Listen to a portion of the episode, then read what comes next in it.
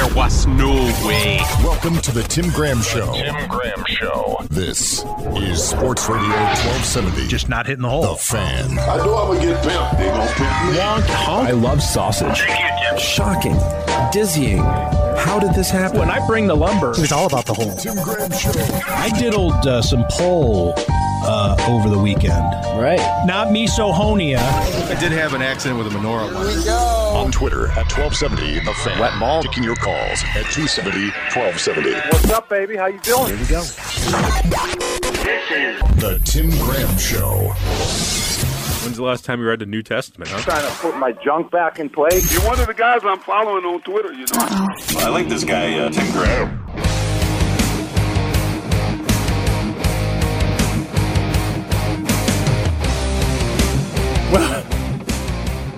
Welcome to the Tim Graham Show.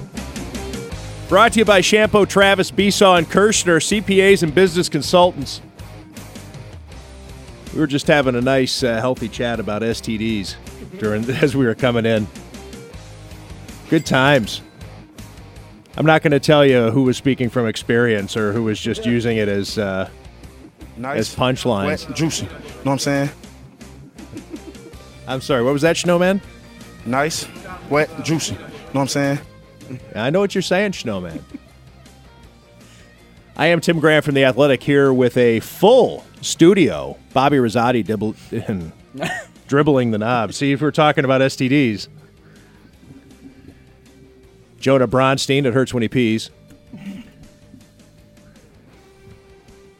Matthew Fairburn has the fire down below. that red hair. Chris Baker's in studio. It's puny. Is that Bucky Gleason? No, that's that's uh, Joe Yurden. oh, sounds like Bucky. It's puny. Chris Baker at Sabres Prospects. He's here. We're going to be talking about uh, Sabres Prospects. Why is Bobby bringing that drop in when you're going to me, A little strange, huh? Bobby? Yeah. Anyways, Apologies. hello everyone. It's good to have Chris Baker in studio for the first time in a long time. First time this year. We have uh, a busy show today. We're going to have Buffalo Bills general manager Brandon Beane on uh, to talk about uh, what's has happened just over the past weekend. Of course, everybody's still dealing with the hangover that is the Buffalo Bills loss in Houston. So many things to be hung over about, whether it's coaching decisions, officials' calls, Josh Allen's play regressing a little bit. But I think by and large, if you're a Bills fan, you have to be pretty excited about your team's future and where they stand, especially in light of the AFC East and what's going on in New England. Tom Brady on Instagram today announcing that he is coming back, but the belief, well, we were in uh, New England towards the end of the season listening to sports talk radio there. I think fans are, are resigned to the idea that Tom Brady's not coming back the signals that we heard from Bill Belichick and Tom Brady after their playoff loss to Tennessee on Saturday, nothing that really gives any kind of consolation that he's going to be back. Everything was vague, which I think makes fans even more nervous, or in the case of Bills fans, excited that Tom Brady might finally be gone. Although, what if Tom Brady ends up in Miami? I'll just say, what if he ends up on the Bills? Eh, maybe we should uh, double check. We have Brandon Beane coming on in a few minutes. I guess we'd be derelict in our journalistic duties if we didn't ask him that question. Is he allowed? That might be tampering. See, now you just gave him an out. If they're That- listening to, I'm here for. if they want to know what we're talking about, if they're if they're listening, if Brandon Beane is getting ready to dial in and he's listening to the show, he's like, "Well, there's my out. I don't have to answer that question." I'm going to get on him though if he tries to use that. now as he an can't out. use that out because we already called that out out. No, I don't think so. I think you just go. You just went ahead and approved it as an out. I do like that storyline though of Brady potentially coming to camp to battle it out with Matt Barkley for the number two spot. Oh, you think that's what it would be? Definitely wouldn't be number one. He can't. He's he's no better than Josh Allen. No. It's interesting in the sense of maybe in general, how many teams wouldn't be interested in maybe the greatest quarterback of all time because you have a young quarterback and you don't want him just for one year. That would be a good question for Brandon. Is you know perhaps as a veteran backup, as a mentor to Josh Allen. Could you imagine Tom Brady agreeing to that? It's worth asking, the, right? The Derek Anderson role, The Drew Bledsoe role. the reluctant Drew Bledsoe role, He right? and Gisele can hang out at the Maple Ridge Hotel there down the road. yeah. Tom Brady has not been kind about Buffalo hotels. I'm not sure he'd like. that was before the We Buffalo sorts of new Hotel. Renaissance. That's right. Yeah. There was a renaissance Now of Buffalo hotels. Now the, the Pegula's own one. They So could probably a- put him in the penthouse and on on the house, although that would count towards a salary He, cap. he could live with remember. Gronk. I'm sure there's a Gronk That's household right. he could live with. He could live at Shea Gronk What if he could probably convince Gronk to come out of retirement as a package to deal. play for his hometown team? Well, we're going to ask Brandon Beane about it when he joins us on the show. Excellent. Excellent. We also have Joel Stanishevsky going to be joining us later to talk about uh, what happened with the Bills from a betting standpoint and uh, also this upcoming uh, weekend, the games as we move forward uh, towards the, the Super Joel, as he announced uh, last week that uh, he's getting ready. He's anticipating the Super Joel weekend. Super Joel Sunday. And um, so we'll hear from Joel Stanishevsky on the line from Vegas. Joining us now on the NCCC Thunderwolves hotline is Buffalo Bills general manager Brandon Beane. Brandon, thanks for coming on. Uh, no problem, Tim. I don't Thanks for having know. me. I don't know if you were listening to uh, what we were discussing there right at the intro of the show, so we might as well go ahead and get into it, and you'll understand the spirit of today's show. Uh, That we don't necessarily take things too seriously, but I can guarantee you there are more than two Buffalo Bills fans wondering about this possibility or daydreaming about it. So Tom Brady today, he announced today on uh, Instagram that he's coming back, but we don't know where. And a lot of people uh, around New England uh, are resigned to the idea that he won't be back with the Patriots. What interest would you have in bringing in Tom Brady as quarterback of the Buffalo Bills? I'm not going. I'm not going there. He's a member of the Patriots, so I'm not, I'm not even going there. What's so funny? I don't know. I'm just not. Go, I'm not going there. I think it would be an interesting idea, but I guess we'll have to leave it at that.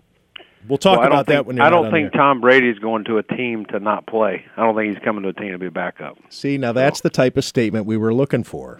Yeah. With that is all we need to know. Yeah.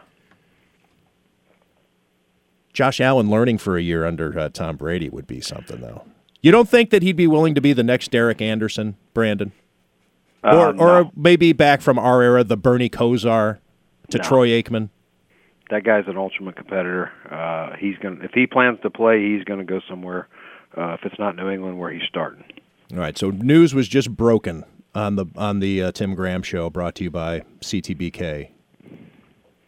Josh Allen is not going to re- lose his job to Tom Brady, not in Buffalo anyway, not in 2020. All right, I'm glad we were able to put that to rest, Brandon. All right, now in all seriousness, what's been replaying in your mind over the last four days since uh, the end of Saturday's loss in Houston?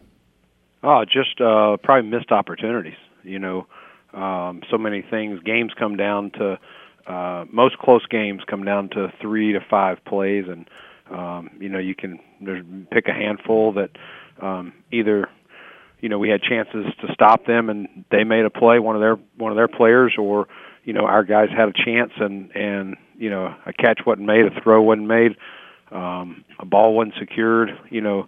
So many so many things that you know if one or two go your way you come home victorious. And that's uh it's such an abrupt end to what was a fun season and one you know at the end of the day as we get over this we'll be very proud of uh, the progress we made, but uh, the hurt still stings uh, as I talk to you now, Tim.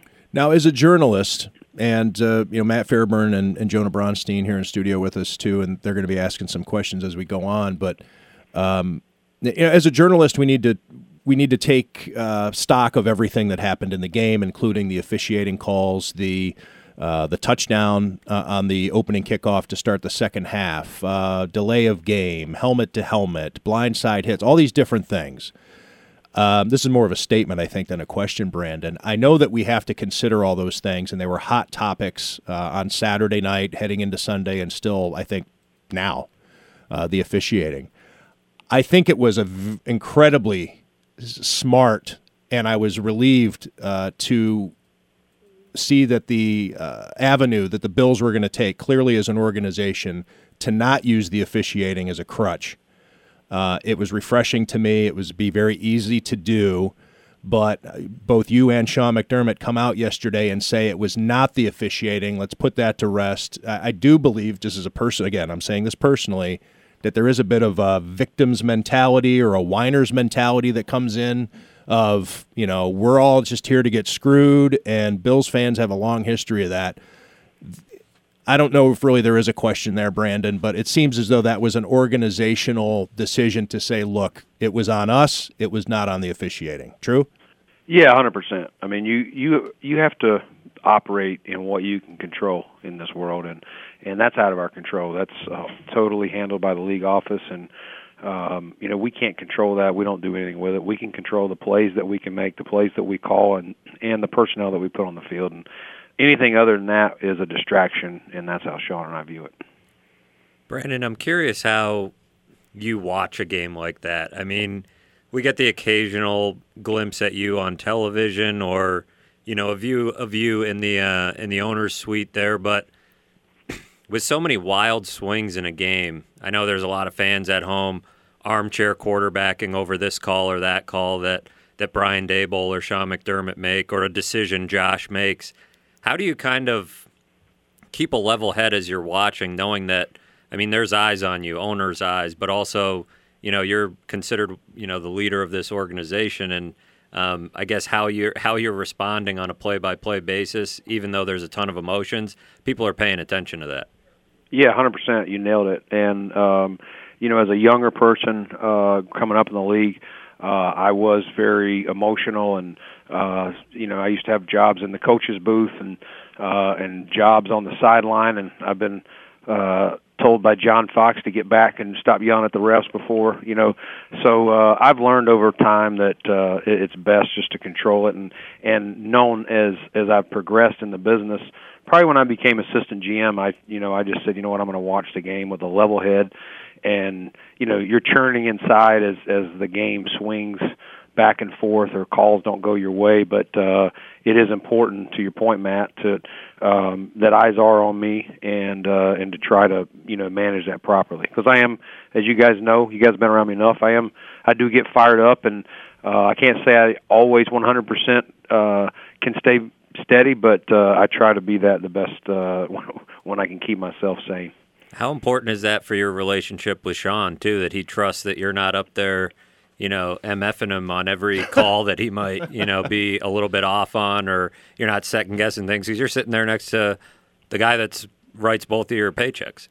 Yeah, you know, I always uh, Sean and I have a very transparent relationship, and listen, he doesn't expect me to agree with everything, and uh, he doesn't, as we've told you guys before, he's not going to necessarily agree with every move I make or uh, you know every trade or anything like that. Everything's not always 100% uh, perfect, but um, it's human error. Things happen, and and he knows that I understand.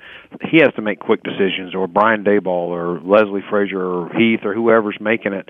And you're not going to be perfect. I mean, we all watch games on TV and go, and you hear it coaches say in press conference, "I had that call back, or if I had that back, I'd, I'd do something different." So um, he knows that uh, I have his back, and and that we'll we'll look through it the film Monday and kind of talk through it ourselves and, and come up with what we can do to avoid any mistakes that happen. But again, this is just like the officials. There's human errors. We all make them, and, and Sean knows I have his back 100%. We're in conversation with Bills general manager Brandon Beane on the NCCC Thunderwolves hotline.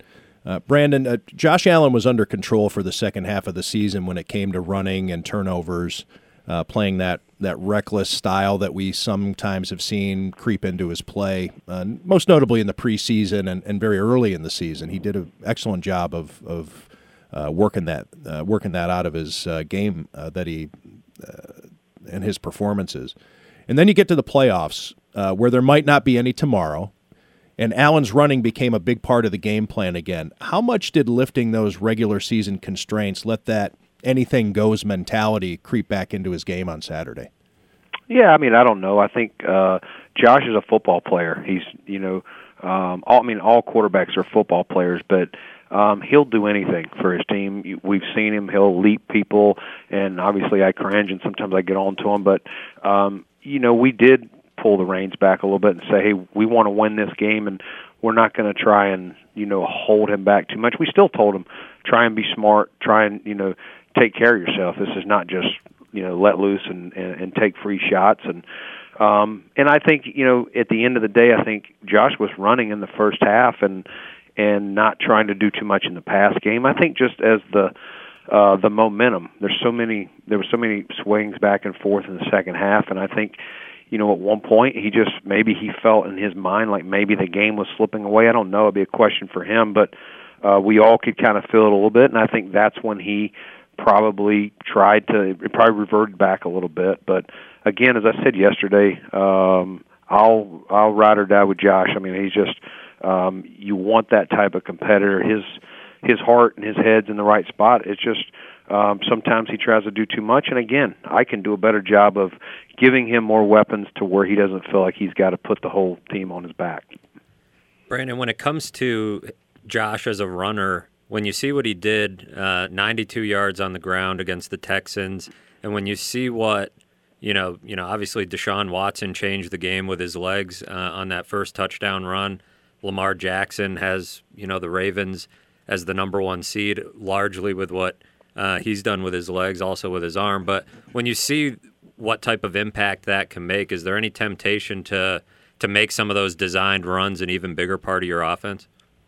Well, I think you got to pick your spots. I mean, uh, it's a physical game, and you know you don't want at some point if you do it too much, the more you do it, um, obviously you're up in the odds of a hit that you know either a helmet hit, uh, you know something landing on his shoulder, or somebody cutting his knees out or anything like that. So uh, we'll still be smart with it, and and as you know as we add you know more talent around him, I think that will help uh, lessen the you know our load or expectation for him to run the ball. But um, it is an element that uh, I said it when we drafted him. You guys will be impressed with what an athlete this this young man is, and when you do have that, and it's you have to keep the run part in his game because it makes defenses prepare for it, and if they're prepared for that, it it allows more throwing lanes for for our guys to get open.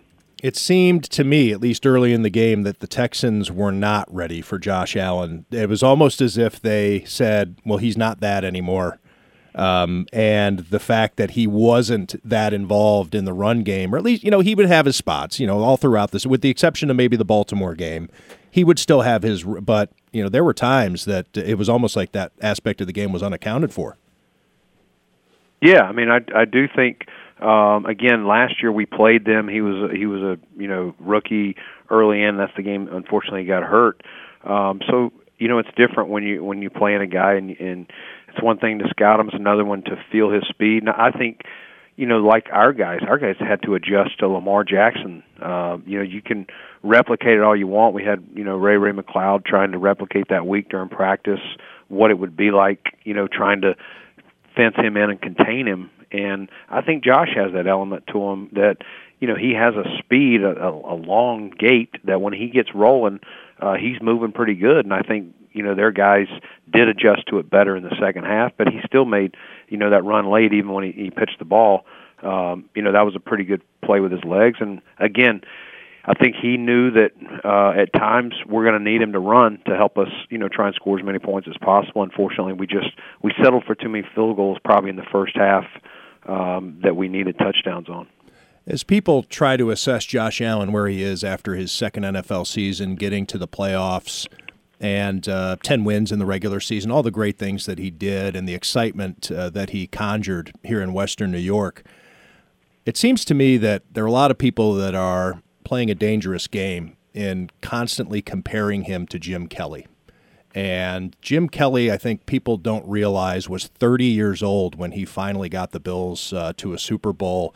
Uh, he had been in the league for a handful, well, for a few years. You want to count his time in the USFL with the Houston Gamblers, but he didn't arrive to the Bills until he was 26. They go four and 12 that first year. Um, he plays 12 games the next year. They go six and six. Um, I guess my question here, Brandon, is how that that shadow that gets cast by Jim Kelly as the standard. How dangerous is that for fans, for media, for anybody in this town to constantly try to compare Josh Allen based on what Jim Kelly was?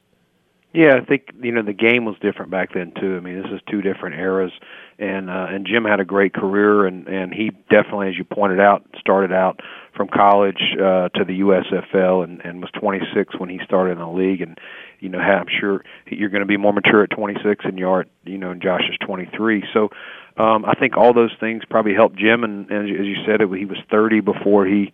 I mean, there's so many quarterbacks. You go back to a guy like Drew Brees. Uh, look at him. He was drafted in the you know top of the second round. He becomes a starter. They're riding with him, and at some point, that organization decided it wasn't good enough, and they went and drafted Philip Rivers. And so Drew Brees then moves on, and Philip Rivers has had a heck of a career. Um, but look what Drew Brees has done. And so um, it's a fine line. Everybody wants instant analysis, and, and nobody wants to let players, whether it's quarterbacks, running backs, offensive linemen, nobody anymore wants to let them develop. Between social media, fans, uh, media itself, everybody wants this instant star, and there are a few exceptions um, out there, but for the most part, you know, nobody wants to let players develop, and that's, you know, that's that's hard on some of these these young players. But um, to Josh's credit, you know, he doesn't let it. Uh, he does, I'm sure he hears the noise. Who, who doesn't? But uh, he doesn't let it phase him, and and he is determined as ever uh, to prove any doubters wrong.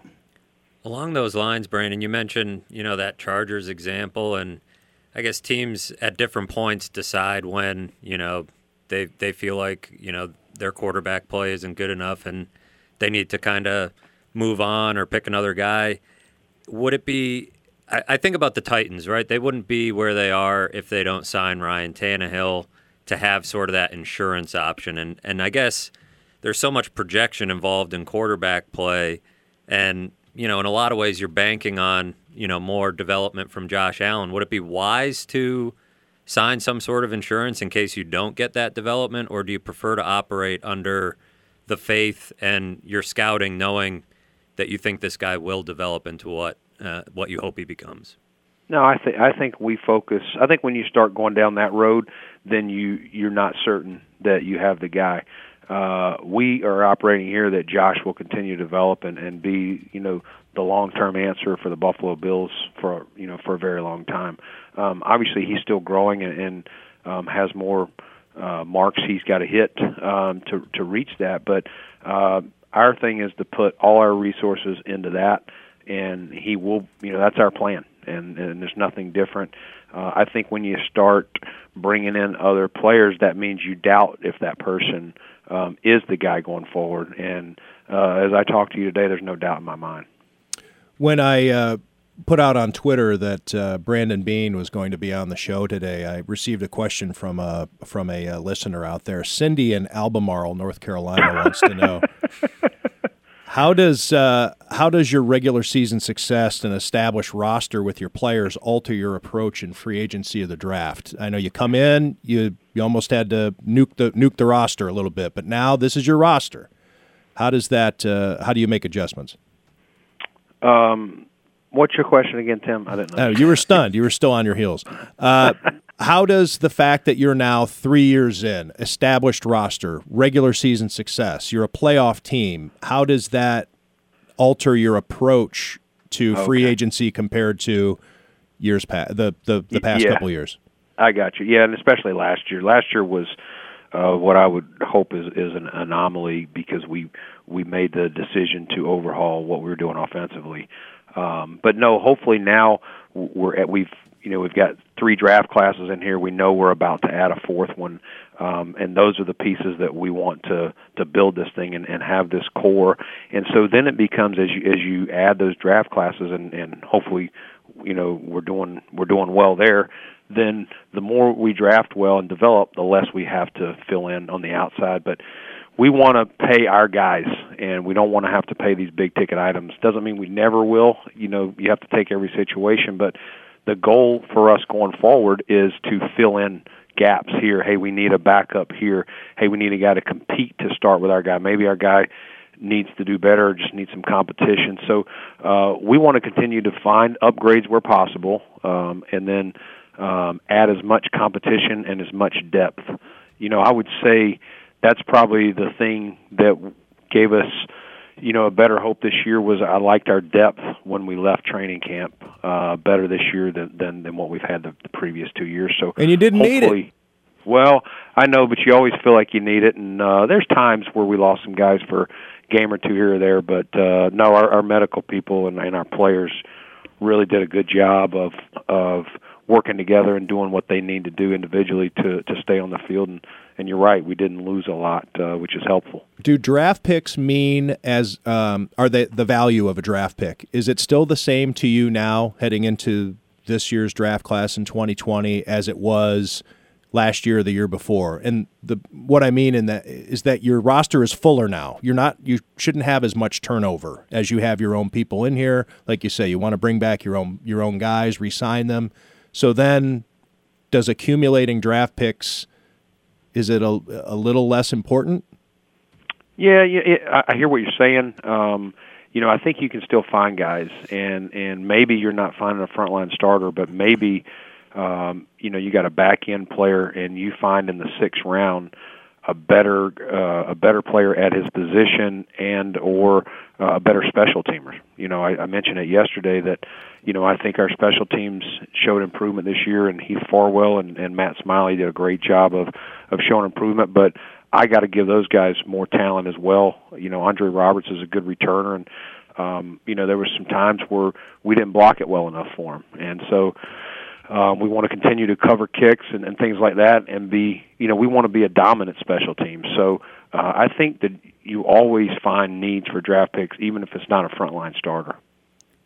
You've mentioned in the past how mindful you are of who you pay in free agency and, and the type of people that you pay um, almost as much as anything. What about when you're deciding who to give long term contracts to on your own roster or who not to give them to? What, in your experience in the league, have you seen um, the impact of those decisions have on the locker room? Maybe even more so, I guess, if you decide not to extend somebody long term. Yeah, I think uh, you know you want to be able to extend the guys. You want to be able to pay. You know, if I in my perfect world, I would never be paying double-digit APY deals to guys outside of our team. You know, outside guys that we. You know, that doesn't always happen that way. But um, I would love to to be paying our own because that's what you want to show the young guys when you draft them. If you grow up and do the right thing here, you're going to get paid. Now there is a salary cap, and unfortunately, you can't pay everybody, so you do have to pick and choose.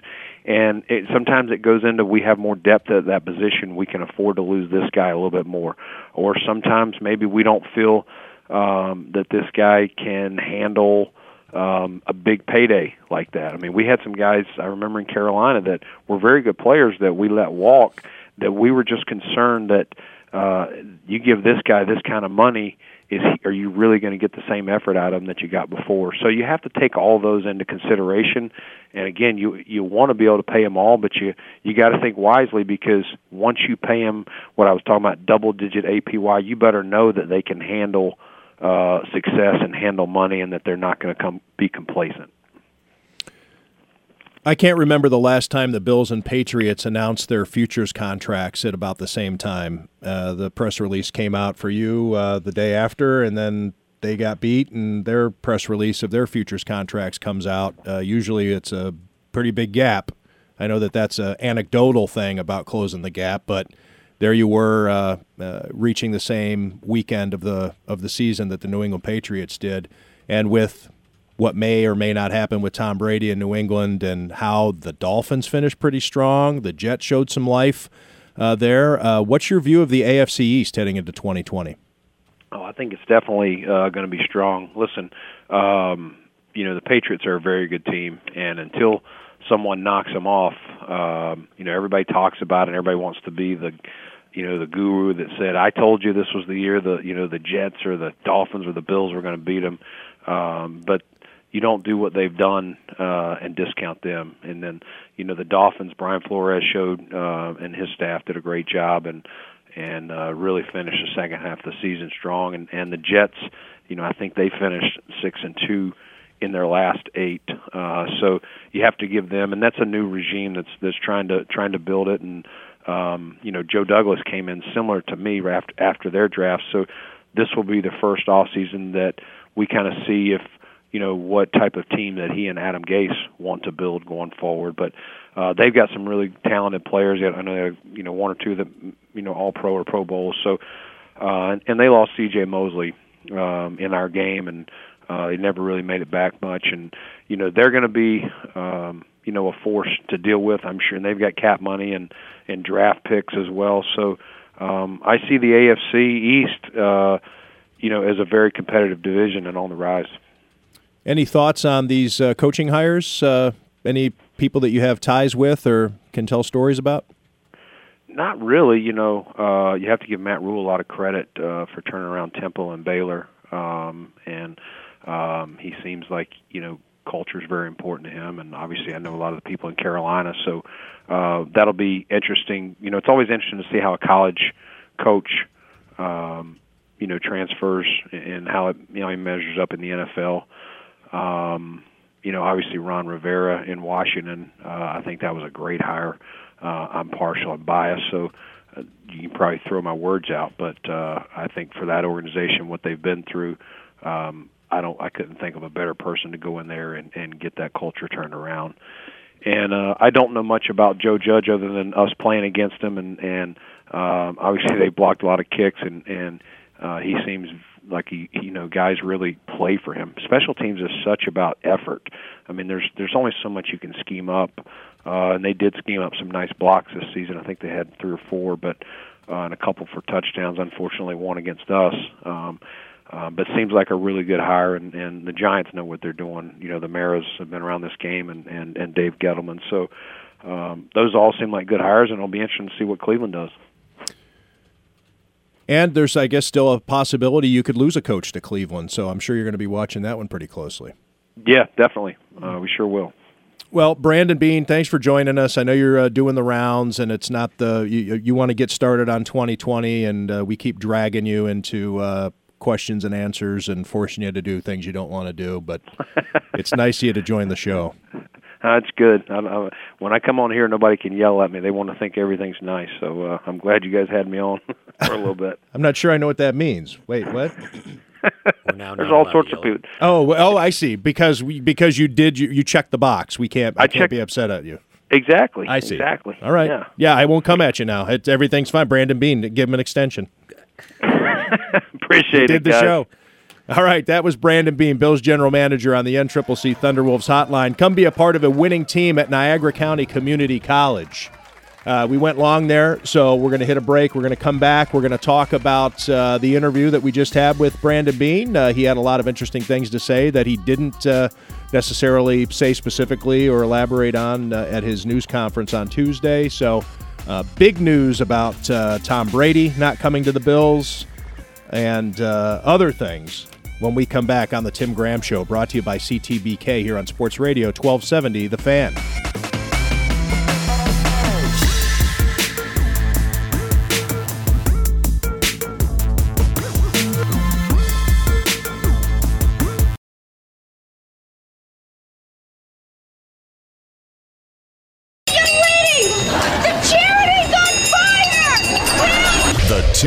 Show on Twitter at 1270 The Fan. This is Sports Radio 1270 The Fan.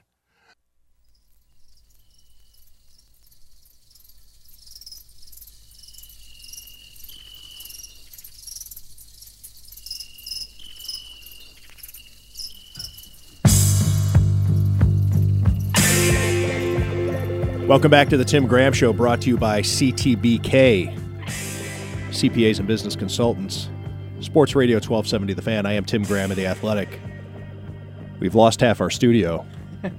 I came back from coffee, said, hey guys, there's coffee down there, and Matt Fairburn and Chris Baker just up and left. Cleared out. Right before coming back on. And they missed when you said, "Oh, it's burnt, gross coffee." They didn't They're even- right, and then I took a swig of it after they left the room. The It's I think it, yeah, I think it's been sitting there for a bit.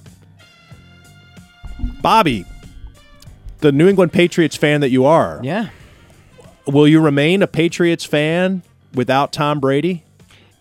No, honestly, I'll probably Guessing he's a big part of your fandom. I, he's really the only reason I pay attention to them, so it, it's going to wane quite a lot. But um, no, I'll still pay attention to him. I just, I, I've always been a big, big Brady fan. I could care less, like if they won a Super Bowl without him or anything. But no, I, I just really don't have much interest if if he's not there. May surprise you though, because fandom's funny that way. Right, And we've right. talked about it. And I've I- thought about that. Times when I've thought I didn't care about a, sp- a certain team, namely the my Cleveland sports teams from my youth, and Yeah.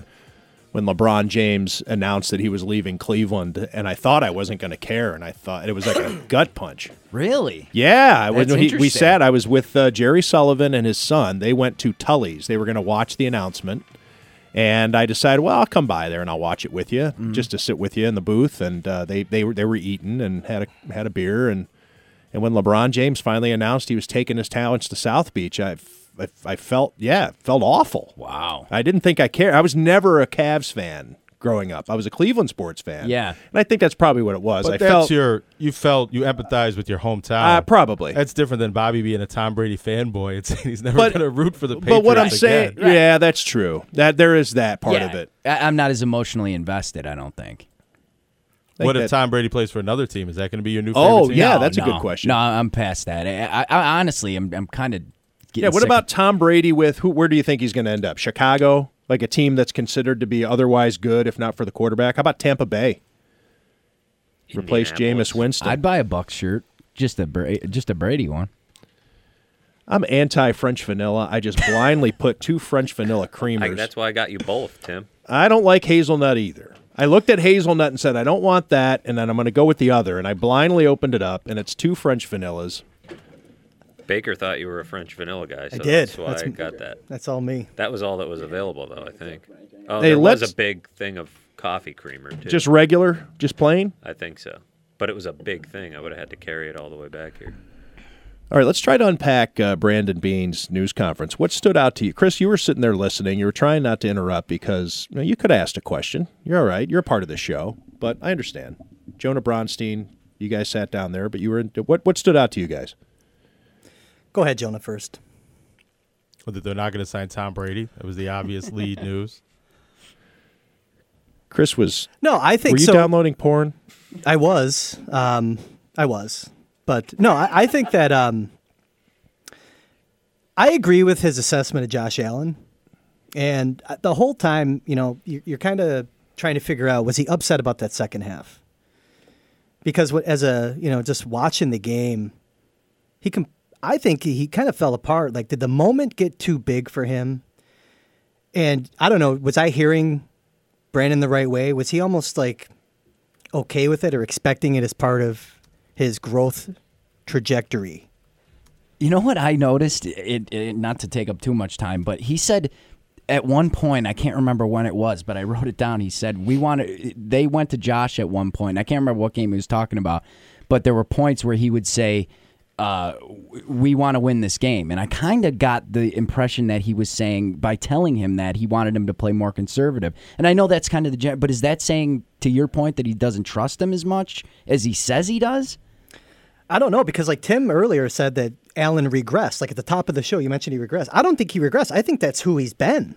Maybe he didn't have a couple games where he wasn't doing the hero throws or everything else, but you know that he always had that club in the bag. That lateral I thought he regressed in the game. in the game is what yeah, I mean. okay, okay. Like the, the mentality part. Like he went he went to his default settings.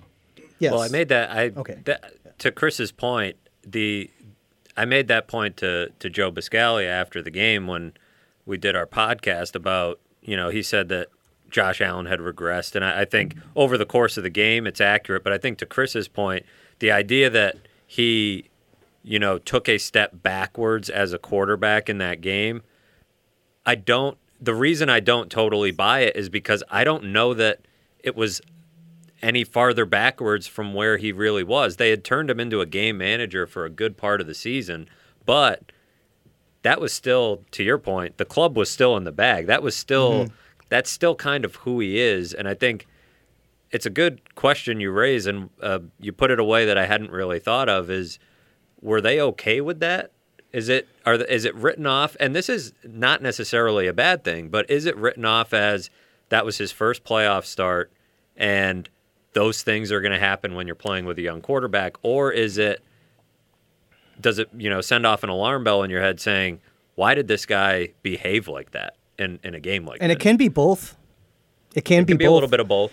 And I so I do think that he believes that But you won't know until they get back into that position, which takes so long to Well, do. And it's just all that's the right. work that goes into it. And the feelings right now of a guy, um, well, ev- anybody in that locker room except for Lorenzo Alexander and maybe Frank Gore. 'cause We don't know what Frank Gore has done or not. But anybody who's thinking about coming back and playing next year, that arduous feeling of oh my god now we got to start over from training camp. And like we were there we were there. And it's such a long road to get from OTAs and those voluntary workouts or you know getting together with the guys out in southern california to to throw the ball uh you know out at some high school field or whatever to get through preseason to get through the regular season and, and get back. You know it's I don't- i'm not trying to make light of it but anybody who's played a video game knows the feeling of getting to the big level and getting beat by the boss mm-hmm. and having to start over Or Yeah. hell, even or even playing Madden, get your team all the way to the Super Bowl, and you mess something up, and you're like, "What did I do?" I just and that been- takes you just a couple hours to get back. hours or This is taking yeah. this is going to take you a full calendar year. Well, that's why I But asked that anyways, I'm derailing the No, no, conversation a little that- bit, Chris. But But that game was not all Josh Allen either. No, it was wasn't. a team loss. Six. They It were was up coaching 16-0. loss. the de- were- the defense it should have been able to handle it. I mean, Yeah. Josh Allen did not make su- any critical errors that cost them a 16 point lead. The field goal, right? There was a fumble that led to a field goal, and yeah, you could talk about you know they maybe didn't hold on to the ball for as long as they could have, or extend drives, or things like that. But with a quarter and a half left, less than a quarter and a half to play, the Texans wiped out a 16 point mm-hmm. deficit and it, the defense couldn't do anything about it. Tre'Davious White couldn't do anything to stop DeAndre Hopkins. All of a sudden, now a lot of it had to do with Houston moving him out of the slot, putting him on the outside a little bit, and then Tre'Davious that changed the you know the complexion of the defense that held DeAndre Hopkins to one reception and a fumble through th- two and a half quarters. Um, As soon as he got going, Yeah, that then was that- then the it was all over. changed in that It game. was all as over. soon as he got going, he was getting open and they were connected. Watson was amazing in that game. Watson was the reason that they won the game. It wasn't anything else. It wasn't anything. That, it wasn't the play calling of the Bills. It wasn't Josh Allen not connecting on throws. Maybe some of those drops contributed a little bit. If when kind of getting away from the game, the micro, and kind of stepping out, like when I was driving in today, I was thinking, okay, if I do ask a question to Brandon Beane, it would have been a big picture question, and it would have been about. I, would expect the answer or anticipate the answer to be, you know, well, we can only worry about us and what we control. But I think that while having this soul crushing defeat, you kind of want to have a vibe from Brandon Beane if he senses the the tide shifting in the division, because in Buffalo for two decades, you've been second, third, sometimes fourth fiddle to the Patriots. And does he does that inspire him? That should inspire him. I think he answered the question as a professional, where it's like, hey, it's a competitive division. The Patriots are still good. You're showing that respect. But that would have been the question that I asked, and he kind of answered it in a way, in the way that you framed it for him. a month to go in the regular season, it seemed to me, and probably anybody in this room, it was pretty clear that if the Patriots are wobbly and Brady might not come back and all that stuff, and they're starting to not look like the offense, you know, Brady's not carrying this offense, and if he's not carrying the offense, he's not carrying the team. Yeah, unless they get him another, unless they find a Gronk somewhere or get him some help, then anyway, the the Patriots dynasty looks like it's starting to crumble because it's now defense. It's. It's swung back to defense saving the day, and not as not as much on Tom Brady. But with a month to go in the regular season, I think we could have looked at this and said, "This is turning into the Bills' division." Yeah. you know, maybe not this year, but 2020, 2021. And then the Dolphins were a joke. The Jets, and whether it's, you know, whether Sam Darnold has mono or not, Adam Gase is the head coach. People are starting to look askance at that. Like, who is, what's the, with this guy? But then all of a sudden, the Jets start to put some things together towards the end of the season. The Dolphins are starting to form an identity with Ryan Fitzpatrick as quarterback. Again, that's not to say he's going to be the quarterback of the future, but if you can do it with Ryan Fitzpatrick, then you if you can find a quarterback to plug in there, a better one, a franchise quarterback, well, we're looking at a team. That's what I would like So now Brady to go. It's Miami. Now it looks like a free for all. It went from Bills are clear cut heir apparent to the Patriots in the near future to I think we're looking at a little bit more of a free for more level. Yeah, I know. I agree with you to a certain extent. All this Brady talk, and I know you know we're a Buffalo show. We want to talk about the Bills, but I think that what New England does, we're we're infatuated with the Patriots here. I don't care what anybody says. Bills fans are infatuated with the Patriots. Are infatuated with Belichick. eh, You know, but so how the division goes really comes down to what the Patriots do. Still, as good as the Bills can be next year, what are the Patriots going to do? If they don't have Brady, Who- who's their other guy? Stidham? Is that who it is? Or like who are they? You're going to roll with him? You're not going to pick up like a Philip Rivers, right? If you're the Patriots. So what is their plan? It's like the fan, the emotional fan always says, fire this guy, fire that guy. I don't want to have that conversation with you until you have the follow up. Like, who do you replace him with? So if you think that they're going to get rid of Brady, who do they roll with? Is it Ryan Fitzpatrick's like eighth team? You know what I mean? Like, why get Could rid of Brady imagine then? Right? Ryan Fitzpatrick, quarterback of the Patriots. All four teams Jameis Winston. division. Could you imagine Jameis Winston with like Bill Belichick? Oh Come on, right? Mm-hmm. So what's their plan? And who and who's going to be the offensive coordinator? If Josh McDaniels Yeah. ends up as the coach of the Browns, which seems the most plausible. See, that's where I think Brady stays. But I was we were talking to Matt Parrino earlier on Jerry's show, and he he made me think completely opposite. So I could go either way. But wouldn't you think Belichick wouldn't want to start fresh with a brand new offense, brand new offensive coordinator? Considering No. you don't think so? I don't think so. If you're Bill Belichick, No, you no, want no, as I'm much, saying you don't. Yeah. you as would much stability as possible. what I mean. 100%. That's what I mean. 100%. No, that's what I mean. I was asking more in a question. That's what I was thinking. Like, why would you start fresh, considering Brady still has? He could be. He could be have one leg, and he could still at least get the ball out. You know what I mean? I just don't understand what the point of moving on to something like you were saying. If Jimmy if Jimmy Garoppolo were still there, then see you, Tom. story. Yeah. You know, it was a good run. Brady lost his fastball, but he still has a year left, I think, with New England he to allow them that to get their transition plan together. Because I don't know if they have. maybe they- everybody in this room knows of my love for Rob Gronkowski and how much I think he's one of the greatest football players of all time, let alone greatest tight end of all time. Imagine how much different the Patriots look if you just put Rob Gronkowski on the field all year. every other receiver gets better. Tom Brady with that guy to go to, the blocking, everything, the aspect of catching, uh, running, uh, the whole thing, the complexion of the entire offense changes. There's a huge drop off from Gronk to LaCosse or whoever. Is he even the tight end or is he the No, what was it? Was Ryan uh, Izzo, Ryan Yeah. Izzo, Ben Watson, Ben Watson. Ben Watson, Ben Watson yeah. out of retirement. So, anyways, all pretty right, we need to hit a break. Let's hit a break. We're going to come back. Uh, we're going to talk more Bills. We're going to get into the Sabres. We want to talk about uh, Lawrence Pilut and um, his uh, ancestor Pontius. Uh, when we come back on the Tim Graham Show, brought to you by CTBK on Sports Radio 1270 The Fan. Welcome back to the Tim Graham Show, brought to you by CTBK here on Sports Radio 1270 The Fan. I'm Tim Graham of The Athletic, here with Matthew Fairburn, also of The Athletic. Chris Baker used to write for The Athletic. Jonah Bronstein, maybe someday I'll write for The Athletic. Bobby I- I Rosati. subscribe. Bobby Rosati is just plain athletic. Totally. as long as I'm behind the camera, we can get away with that. The picture of athleticism. Totally. Yes.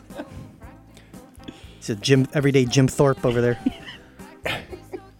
And Jim Thorpe probably did look like that. Yeah. You probably, Right. you know, what would be interesting is Jim Thorpe, whatever it was, nineteen teens. Yeah. Yeah. if we had like a little Olympics with Jim Thorpe as he was versus Yeah. Bobby Rosati Jonah, today, and it probably would be it probably wouldn't be too far, right? I wonder what the gap would really be. Right. Just as human beings. Tremendous. Yeah, Hum- right. Human genetics has come a long way in sports for sure. Yeah. I'd dominate his ass. Point. And of course, we're talking about Jim Thorpe, the uh, The golfer. not yeah exactly. He's from, from he's- Buffalo. Yeah, Yeah.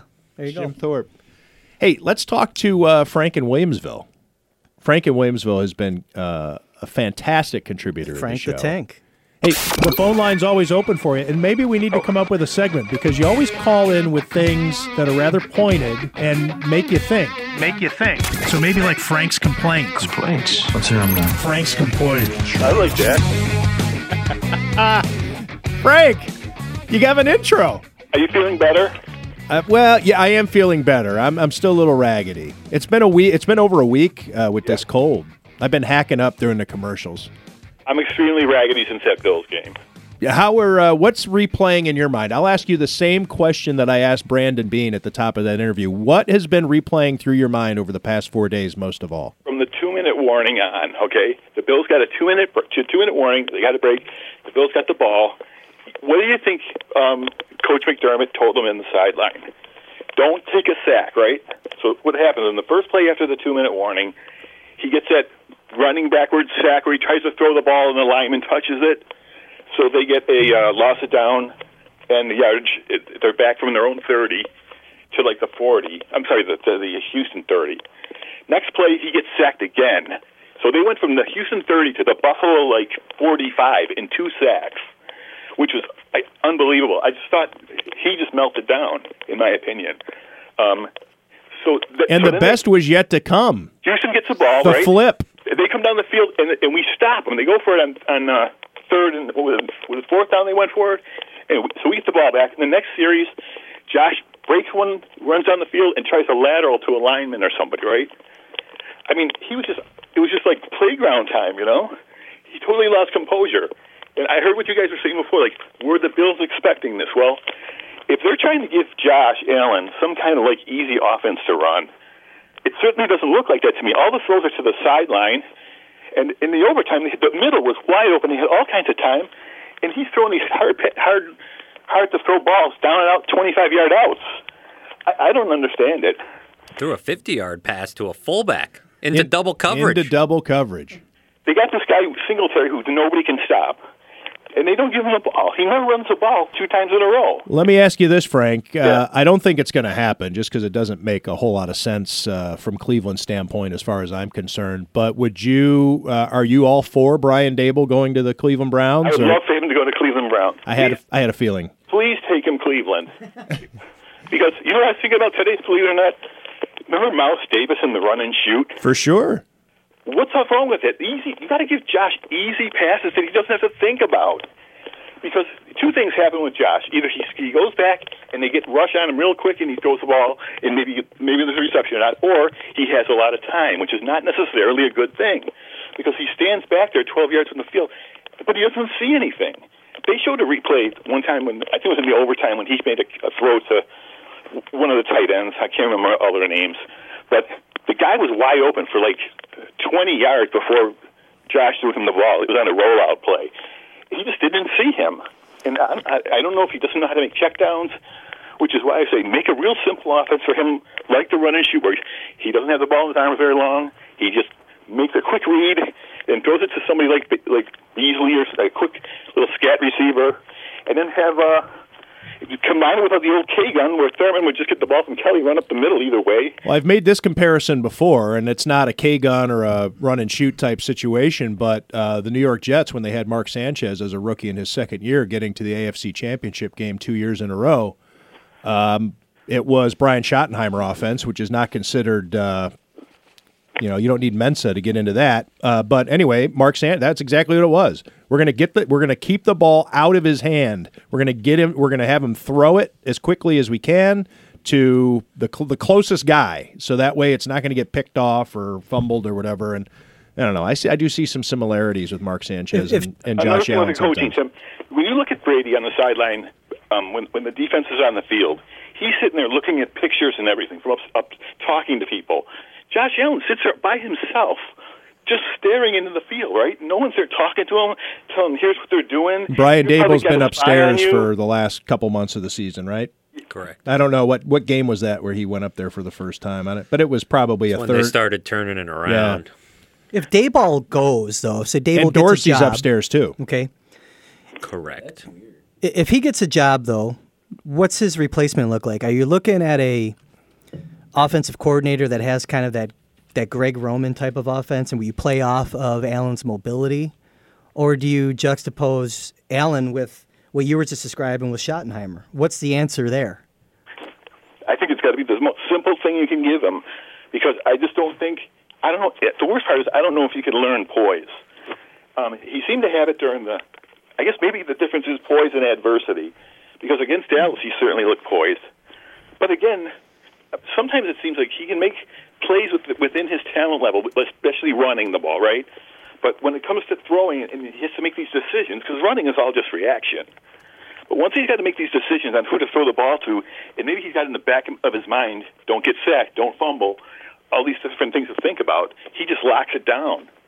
And I see him on the sideline just sitting there. No one's talking to him. No one's telling him, "Hey, they're only rushing two guys here, right?" I mean, the the sack that uh, what's his name Watt had on him. Two of the linemen didn't block anybody.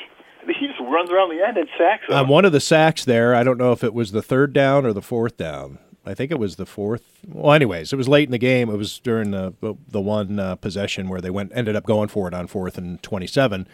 It was a four man rush. Now it was an, an interesting four man rush in that it wasn't all four down linemen. I think a defensive back came in, but it was only four man rush, and three of them got to Josh Allen. Right. Yeah. So uh, is that coaching? I don't know. I have to think a little bit it's coaching, but I don't want to let the defense off the hook because um, Tre'Davious White did not have a good day against Hopkins in the second half. He had multiple 20 yard plus catches. Um, even on the touchdown that that, uh, that uh, Watson scored, um, if I'm not mistaken, it was Poyer was hits him right at the five yard line and doesn't stop him. And let's not forget the, the big play to get the great escape, if you want it, that you can add to home run throwback and no goal and all the rest of them in the Buffalo history is uh, is the great escape. I mean, two guys smash Watson, and somehow or another he gets out of it to run for like 45 line. yards or whatever to, to basically cap the game. That's a good line there. You know it's an interesting thing that as I went back and you know you talk about these sacks, those two those back to back sacks that Josh Allen took. This, the Texans sacked Josh Allen three times. The Bills sacked Deshaun Watson seven times, and the yardage in sacks was, I think, two different. I think the Bills had two more sack yards than the Texans did. When Josh Allen was getting sacked, he was losing a tremendous amount of yards. When Deshaun Watson was getting sacked, he was scrambling, mostly getting back to the line of scrimmage, with the exception of a couple of, of them. But the negative plays aren't, aren't limited to you know an interception or, or you know a missed missed read or whatever it may be. Those plays, like you talk about, Frank, they're sitting at the 30 yard line, and then they're all of a sudden back in their own territory. Unbelievable. And it's unbelievable.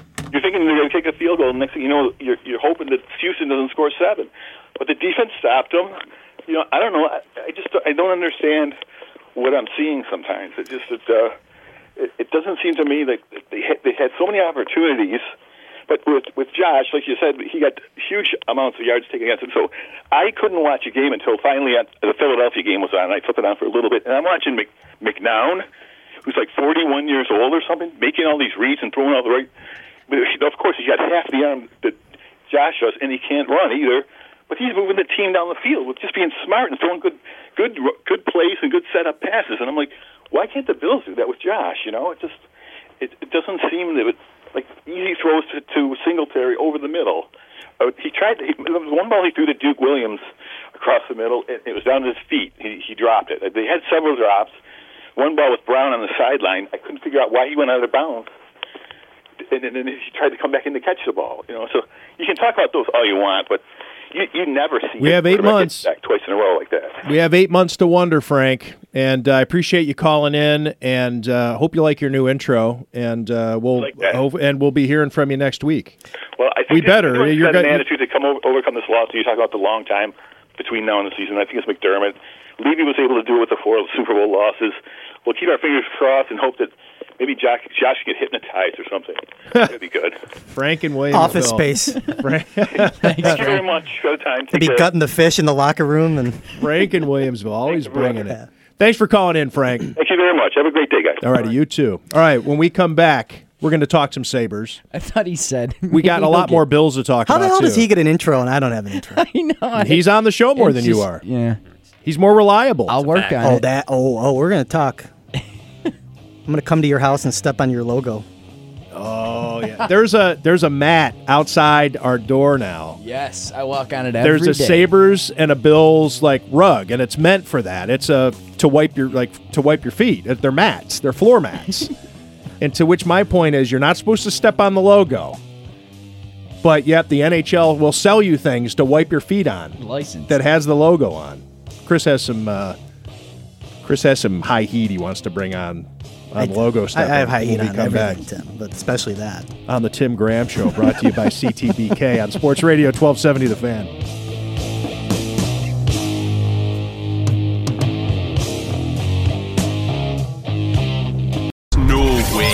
Welcome to the Tim Graham Show. Tim Graham Show. This is Sports Radio 1270. Just not hitting the hole. The Fan. I know I'm gonna get pimped. They gonna pimp me. I love sausage. Shocking. Dizzying. How did this happen? When I bring the lumber, It was all about the hole. Tim Graham Show. I diddled uh, some pole uh, over the weekend. Right. Not misophonia. I did have an accident with a menorah once. On Twitter at 1270 The Fan. Wet ball. Taking your calls at 270 1270. What's up, baby? How you doing? Here we go. This is The Tim Graham Show. When's the last time you read the New Testament, huh? Trying to put my junk back in place. You're one of the guys I'm following on Twitter, you know. I like this guy, uh, Tim Graham.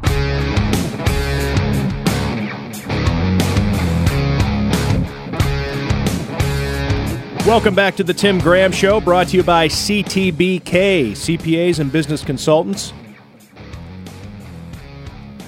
I can't say they're celebrating their 25th anniversary anymore. It's 2020. That was last year. CTBK, based in Amherst, is for all your assurance, accounting, taxes, litigation support, advice on acquisitions and mergers. All that good stuff. All that good stuff you hope to do someday for all you upwardly mobile American citizens owning businesses and None of which are merging. sitting in this and so, I don't know. Chris Baker, do you own a business? I have an LLC that doesn't really generate much income, Yeah. but I do have a I do have a business that I own technically. I have a DBA. I, I do business as Timothy A. Graham. Yeah. Freshly I had to Baked do that. Ventures LLC. Freshly Baked Ventures? my business name. I can sell anything. It's like worldwide pants. How about Constantly Baked Ventures? Well, that would be more accurate. But anyways, we digress. Tell me about Lawrence Pilut and uh, why he is being called up now and not a while ago. And obviously, there was uh, logjam, a defenseman, but well, so that hasn't stopped the Sabres from dressing 42 defensemen this year. You know, the thing with Pilut is, um, you know, talent wise, you know, one of the better defensemen in the organization. I think if you look at Dahlin, he's on his own tier, and then you have this this group of guys like Jokiharju, and you know, you hope that a guy like Scandella would get, his game back, and you know, Ristolainen would maybe find his game or at least become an, an average defenseman. Pilut is one of those guys that's right there with them, though, talent wise. He was coming off an injury to start the year. You know, he had um, I think shoulder deal that he was healing from. Sent him down to Rochester. Took him about ten, maybe twelve games to get his game going, and he really started to play to his level it, when they got to you know the, the first block of games through the season. He's been great. Okay, um, very good transition defenseman, very good skater, very good passer. He's really good in the neutral zone. So if he's carrying the puck out of the end, he gets in the neutral zone. He can hit a winger in stride. Um, that's where he makes a lot of plays. He also has a really good knack for getting shots through from the point. Now, a defenseman, and they're not those big booming shots, by the way. They're those well calculated wrist shots, and he can, you know, navigate traffic, thread the needle, so to speak. I think with him, you know, a defenseman still has to play defense, and he's gotten better year over year. I think you should expect him if you're Sabres fans and you're going to watch Pilut play coming up here in one of these next couple of games. Is he's he's going to lose some battles. He's going to lose some physical battles, one on one and corners and whatnot. But he's he's not going to be a liability by any means. But I think it's important that he's going to make the team better by his skating ability and zone exits and helping the team gain the zone. Then it's on the forwards, and you still have to deal with this mess of forwards that they have right now. And I'm sure you know. we'll What's been the hesitation, though, to get him up here? It's not as though the Sabres are playing so well that you wouldn't dare want to mess with the chemistry of uh, of the defenseman. No, no. I think it's. I think he had to overcome that injury and get his game back. As soon as he got his game back, maybe at that 12 game mark for Rochester, that's when Botterill, Greeley, um, Sexton, they're like, okay, we have this glut, we have this logjam of defensemen. Now we can ease that logjam and bring Pilut up. But he had to find his game first. talent wise, he would have made the team out of camp. And How much difference can he make? I'm going to talk. I think that yeah, obviously he's one player, and he's going to play what probably 17 minutes or something like that until, well, maybe he plays 20. I don't know. I think he's every bit the transition defenseman that Henri Jokiharju is. Okay, so what's what can he mean to actual wins and losses? Well, I don't know how to quantify that in terms of goals. You know that he's How much? help Uh, let me but- let me put it this way: How much of a difference will fans notice him making to the team's bottom line? Well, you got to remember last year, he made his defensive partner, at least from an analytics perspective, he made his defense partner look better on by different metrics, shot suppression. Uh, you know, I, I think that that's where his impact is going to be. It's going to be making that whole defensive group better. I don't know who he's going to play with yet. I'm a little behind on seeing who he's been skating with. He's been skating with Ristolainen. So that's who he made better last year. Okay. That's probably the impact that he has. But um, I mean, we got to see him play, you know? I want to see how he how he reacts this year because he had the stint last year. He looked good. He wasn't amazing last year though because he did have turnovers. He did actually lose some battles like we just talked about. So let's see the year over year growth and how he's applied those learnings to this stint that he has coming up here. All right, let's talk about something more important than Lawrence Pilut. There is a mat outside the Sports Radio 1270 The Fan Studios. It's a Sabres floor mat.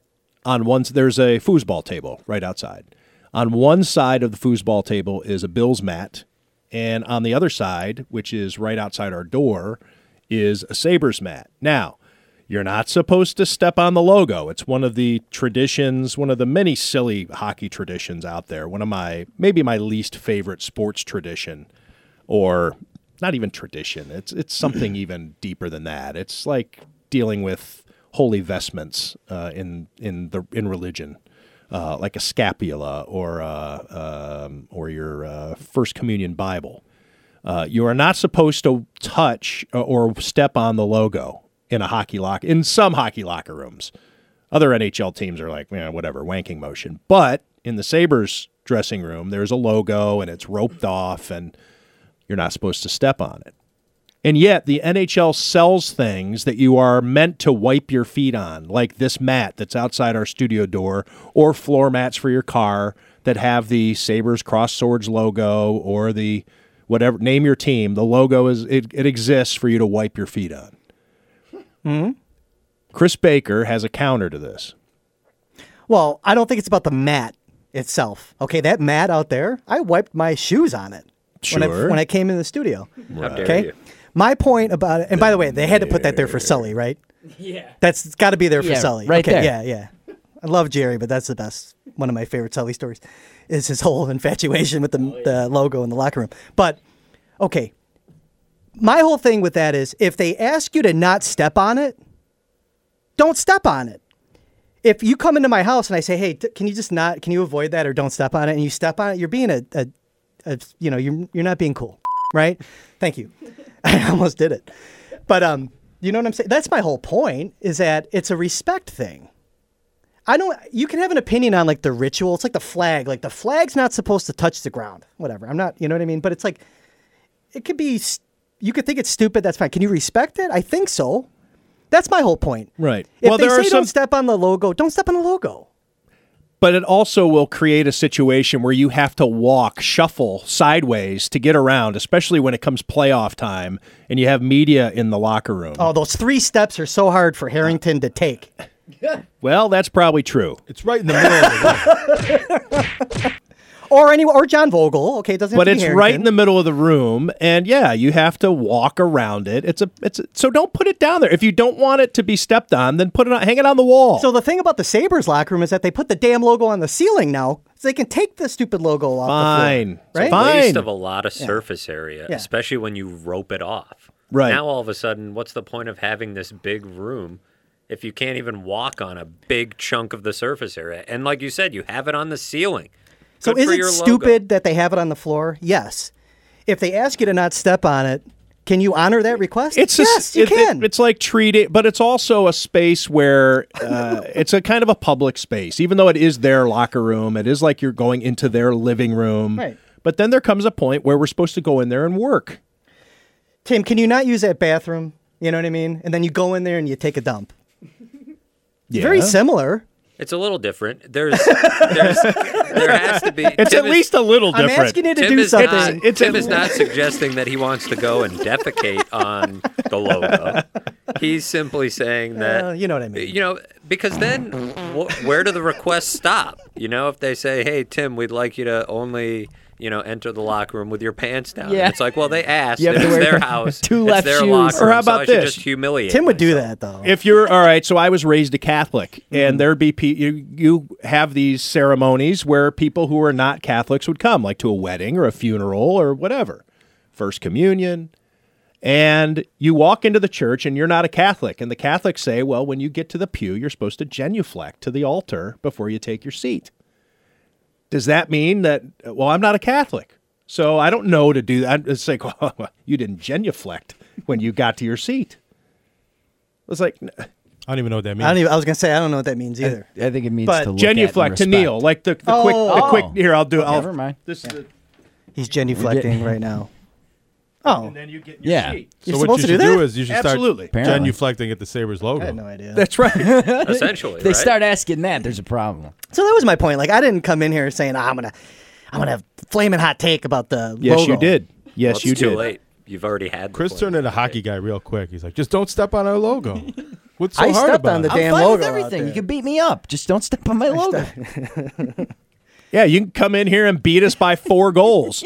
The other team can come in here and ragdoll our enforcer and run our goalie, but don't step on our logo. That happens too. to It the does happen. often. But no, you know, getting back uh, off Come the out logo. and beat Ryan Miller's ass, and we'll stand around and not do anything about it like they did five or six years ago. And like that- but don't step be- on our logo. That's you what should have to be this tall to ride the ride. You have to win this many games before you start telling people what to do. Yeah, right. I, I think like that, that. I think that should maybe be the rule. Things started to go downhill when when uh, Lucic ran Miller. But anyways, You're right. Absolutely, they did. That was more than five years ago, though, wasn't it? yeah, it was a while ago. I don't even know. That It's was the last year they made the playoffs. Time flies when I the team it you're was watching sucks. 2011, I think. Yeah, Or 10. yeah, I think so. Yeah. All right, when we come back, we're going to talk a little bit more about the Bills. Uh, we're going to get into, uh, well, whatever we want. We're going to have a free skate, I like it. ladies' choice. When we come back on the Tim Graham Show, brought to you by Chiampou Travis Besaw, Kershner CPAs and Business Consultants. That is the very first time I said that without looking at it. Sports Radio 1270, The Fan. My junk.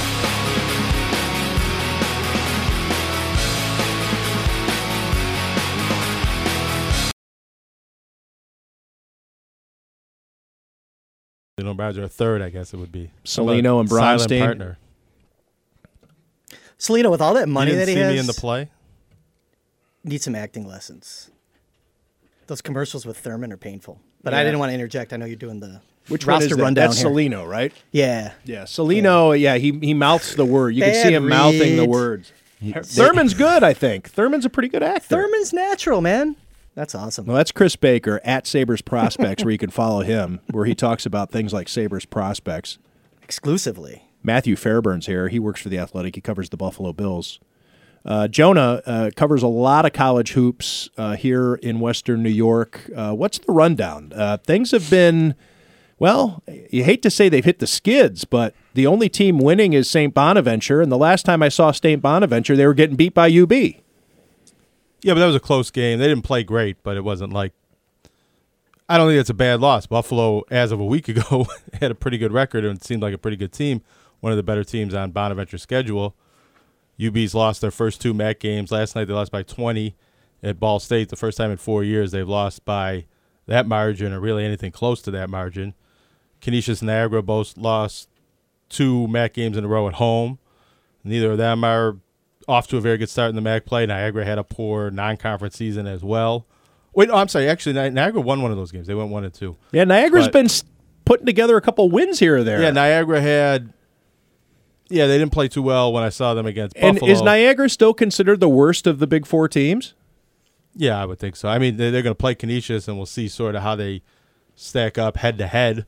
But they had the worst non-conference record. I think they're the weakest from a roster perspective. They were the worst team of the four last year. I do think Chris, uh, Greg Paulus is doing a pretty good job, better than I expected. They're playing better than I expected to play, which I think reflects on him. And he just got a commitment from a pretty good recruit out of Rochester, uh, Albany City Rocks AAU player. That I think that's a good development for that program. They haven't been recruiting out of that AAU programs with the best AAU program in the state under any of the previous coaches. So I do think I've been a little bit impressed with what Greg Paulus has done so far and maybe where that program's going. But on the floor, I still think they're a pretty weak team. Do I have an 89 90 hoops basketball card for Greg Paulus? No, he's So too young for so that. it's probably Brad Lohaus then. Okay. Brad Lohaus or Greg Paulus? Yeah, you know, similar. I don't know if Greg Paulus had any cards made for his. I bet he four did. Years at Duke. College Are they allowed to college do kids, Maybe. yeah. Okay. You know, they sell them to rate, you know, whatever. Uh, promotional back thing. then. Greg Paulus is That's from probably lying in his bank account. From Syracuse, maybe one of the best high school athletes to ever play in New York State, football and basketball. I think it was Mister Mister New York, whatever you want to call it, in football and basketball. Then played a little bit of football at Syracuse, and being an in-state guy, if he can start getting some of the better players out of Syracuse, you know, the best in-state players, if they don't go away, are going to go to Syracuse. But Mhm. Syracuse is only taking a couple of those guys a year, and not even one every year. So UB's got a lot of the UB players, Jeenathan Williams and Dontay Caruthers are Rochester guys that played in this Albany City Rocks AU program. So I think it's a real good sign to see Niagara getting a commit this early who's pretty good. Actually, it's not that early, but it's earlier than Niagara has been in under Chris Casey in the past. They were getting the scraps at the end of the spring. And you know that that's the lifeblood of whether you're any good is your recruiting. This isn't technically uh, local ba- basketball, but talking about Niagara leads me to think of Pat Beilein, which leads me to think of John Beilein, which leads me to think of Kevin Love. Uh, have you been following that at all, Jonah? The Kevin Love tantrum against John Beilein and things. Uh, what's your take on what's going on in Cleveland with John Beilein? Well, I've thought all along that Kevin Love was a veteran player on a young team that would eventually get traded and would be better off for his career and probably the Cavs going forward, that he would eventually get traded. It does seem like I watched that video that circulated around and it's sort of where the story started. And a lot of people first interpreted it as Kevin Love being upset with his young teammates. And you really, you can tell he's going back and forth with Beilein about the play call and a little bit of them, you know, gesturing at each other. But I don't really buy too much into that John Beilein, you know, there was a story came out in the Athletic about a month ago that players are chafing under John Beilein's college styles and the names he has for his plays and the way he runs his practices. And maybe they do have some complaints about that. NBA players don't really like to work that hard in practice sometimes and, and can complain about that. But I think John Beilein's been a very successful basketball coach at all different levels of college, really knows the game, and he'll adjust. If that was something that wasn't really working with his group, I think he'll adjust that. Maybe he already has. Maybe he feels like that's what the young players need, and he doesn't really care if it bothers Kevin Love that he has to run some drills that he thinks he's above. They're trying to trade Kevin Love anyways. So I don't really make too much of it. I think Kevin Love will be off the team by the end of the year. They're going to go into next season. John Beilein will still be the coach, and it'll be one of these situations almost like when a guy takes over a college and got to wait for him to recruit his own players. I don't think you can really judge the job John Beilein's doing until he gets into maybe year two or year three with his own guys that he's been coaching for a few seasons, and then we see how well they can compete at that point. I wonder how much you can trust a guy who spent his entire career in college to help assemble an NBA team. Well, it's it's probably not all on him. It's on the Sure. management to draft the right players. There's a general he- manager, and there's direct, you know, player personnel guys and scouts and the whole thing. Yeah, it's really how he develops the. but I'm sure he didn't take that job without final say or close to it on putting the roster together. I don't think he has final say on paper. You know, some guys do actually have that, and they do pick the players. I don't think he's in that kind of position. They're going to want to draft guys that fit his style and that he wants to use properly because you don't want to draft a player, have the coach not like him, and not give him minutes.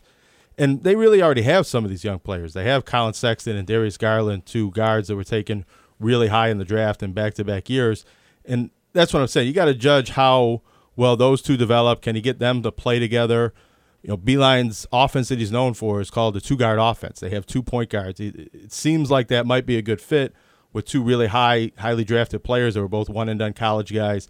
If he can make that work, you know, when that pays off for the Cavs, Kevin Love will be on the downside of his career, and, and it really won't matter that he didn't get along with Beilein in that first season.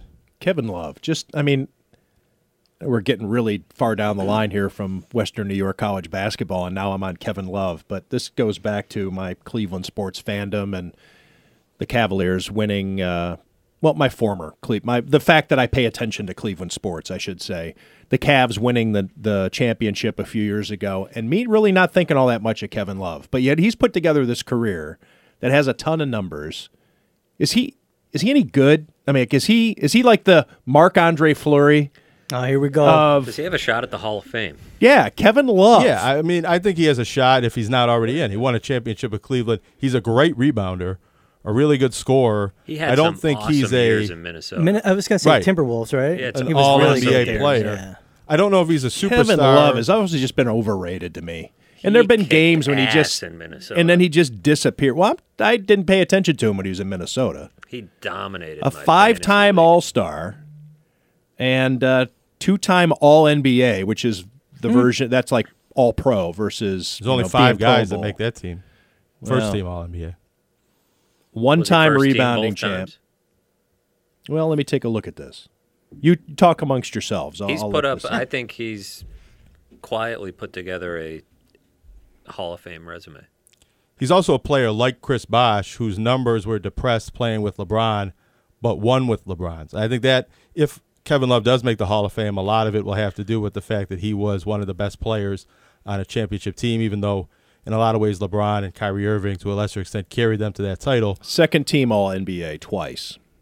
So a top 10 player twice. I mean, maybe he's a little bit like in that Frank Gore conversation where Gotta have he has a. Hall of Fame caliber career, but you're not sure if you ever were watching a Hall of Fame player when he was in his prime. His best seasons came out losing teams with Minnesota. But here's the thing everybody gets into the Basketball Hall of Fame eventually. He's played Yeah, USA say, basketball. He had a good standards. season at UCLA in college, went to the Final Four. Kevin Love, I think, will be in the Hall of Fame. He'll probably retire as one of the all time leading rebounders. He'll have the numbers. I think he'll get in. Kevin Love, total rebounds. Uh, right now, he's 87th uh, career, um, 75th if you do do the NBA and take out the ABA. Right now, he's the eighth. He ranks eighth among active players Hmm. in total rebounds. Um, And he's only 30 years old. He seems like Play he's a been few more around years. forever. Maybe he gets another ring if he yeah, goes 31, somewhere else. 31. He's 31. Um, Go to the Lakers. everybody else does.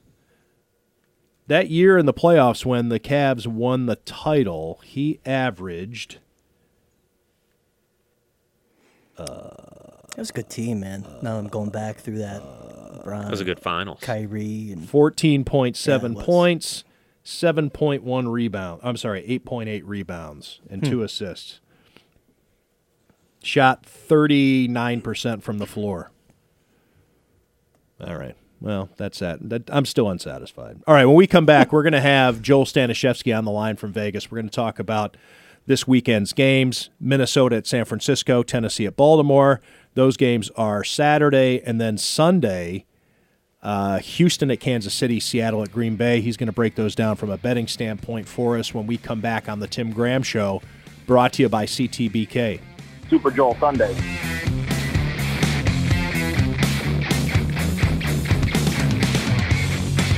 On wet ball drills. Welcome to the Tim Graham Show. Well, what's the uh, the time period for when you can watch that off? Now on Sports Radio 1270. The Fan. Tune in radio and sportsradio1270.com and on the Fans app. Your wife will never know.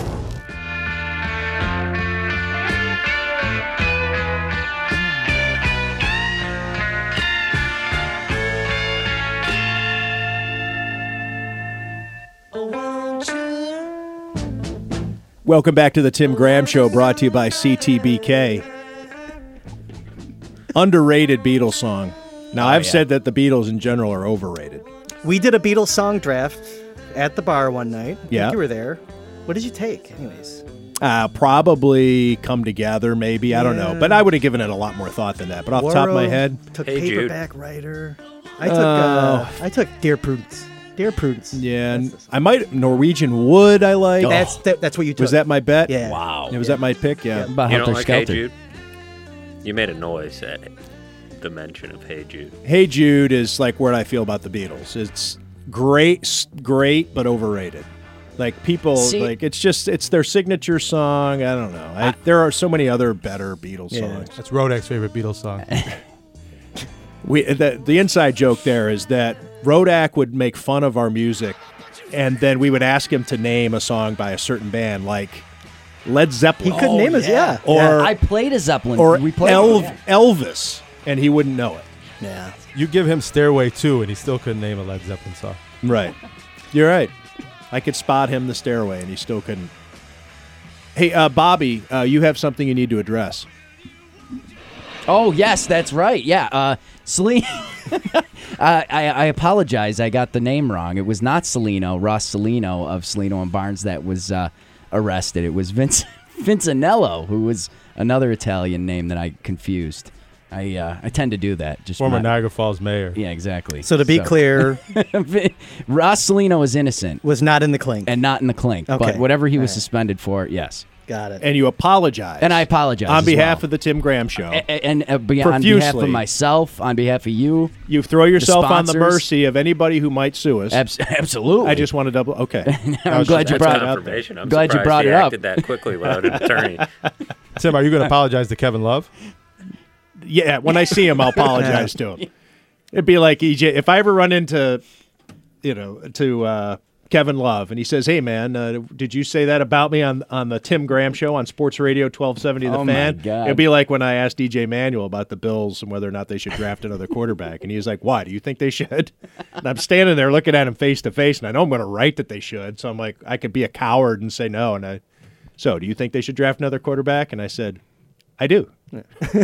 Who's interviewing who here, And he- EJ? And he turned and walked away, or whatever he said. All right, man, cool, or all right, I whatever. I'll show you.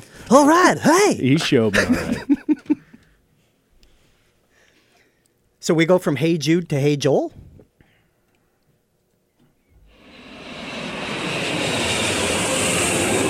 From Buffalo to Las Vegas. It's Joel Stanishevsky. Super Joel Sunday. The Bills make me wanna. Everyone who hates Tom Brady hates Tom Brady because he, he's not on there. Tomorrow is my birthday. It's Joel Stanishevsky. but I mean, this is just awesome. I mean, the excitement that's around the, the, the city as a whole. It's more like a royal flush.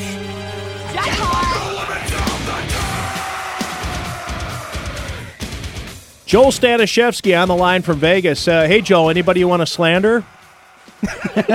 Uh, so back when I was in college, uh, my friend Mike Conway and I would always be driving home, and we ever, the first person who saw the Cellino and Barnes sign would yell out, "I'm Cellino, you're Bald Barnes," because we didn't want to be the bald guy.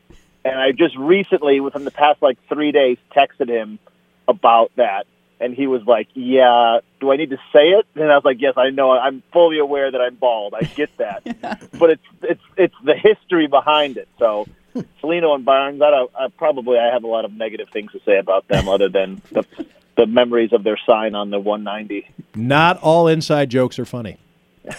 No, not at all, but they are to me. There was uh, double tragedy uh, in the Stanishevsky uh, realm last week. Uh, I don't know if you want to clue anybody in, but uh, I'll, I'll get you started. So you're unable to attend the game, and uh, you had a friend bail out on you, and you're unable to make the trip, or you're unwilling. You didn't want to go by yourself. To, right. to see your beloved Buffalo Bills in the playoffs play against the Houston Texans, but you decided to do something else with the money. Yeah, I decided to uh, take any dollar amount that I was going to spend on my ticket and my flight and my hotel, and just lay it all on the Bills money line. Oh, on the money line. Oh, doctor. and I and I and what's so funny is because I, I this is like the the worst nightmare of a person who bets is I'm so into the game, I'm so stoked on the Bills. I just look at the in running line at halftime when the Bills were a five dollar favorite, and it didn't even click to me like, hey, bet the other side just in case. And uh, of course, that we all know how that ended. So uh, yes, it was quite quite tragic. Well, the points wouldn't have been enough anyway, because I think it was two and a half, right? Uh, yeah, I- can't remember specific. I think at the time it was two and a half, and, and I could have probably found a three somewhere in town, but I have the app, so I just I just bet what's on the app. And if there's a serious number that I need to go and travel for, I will.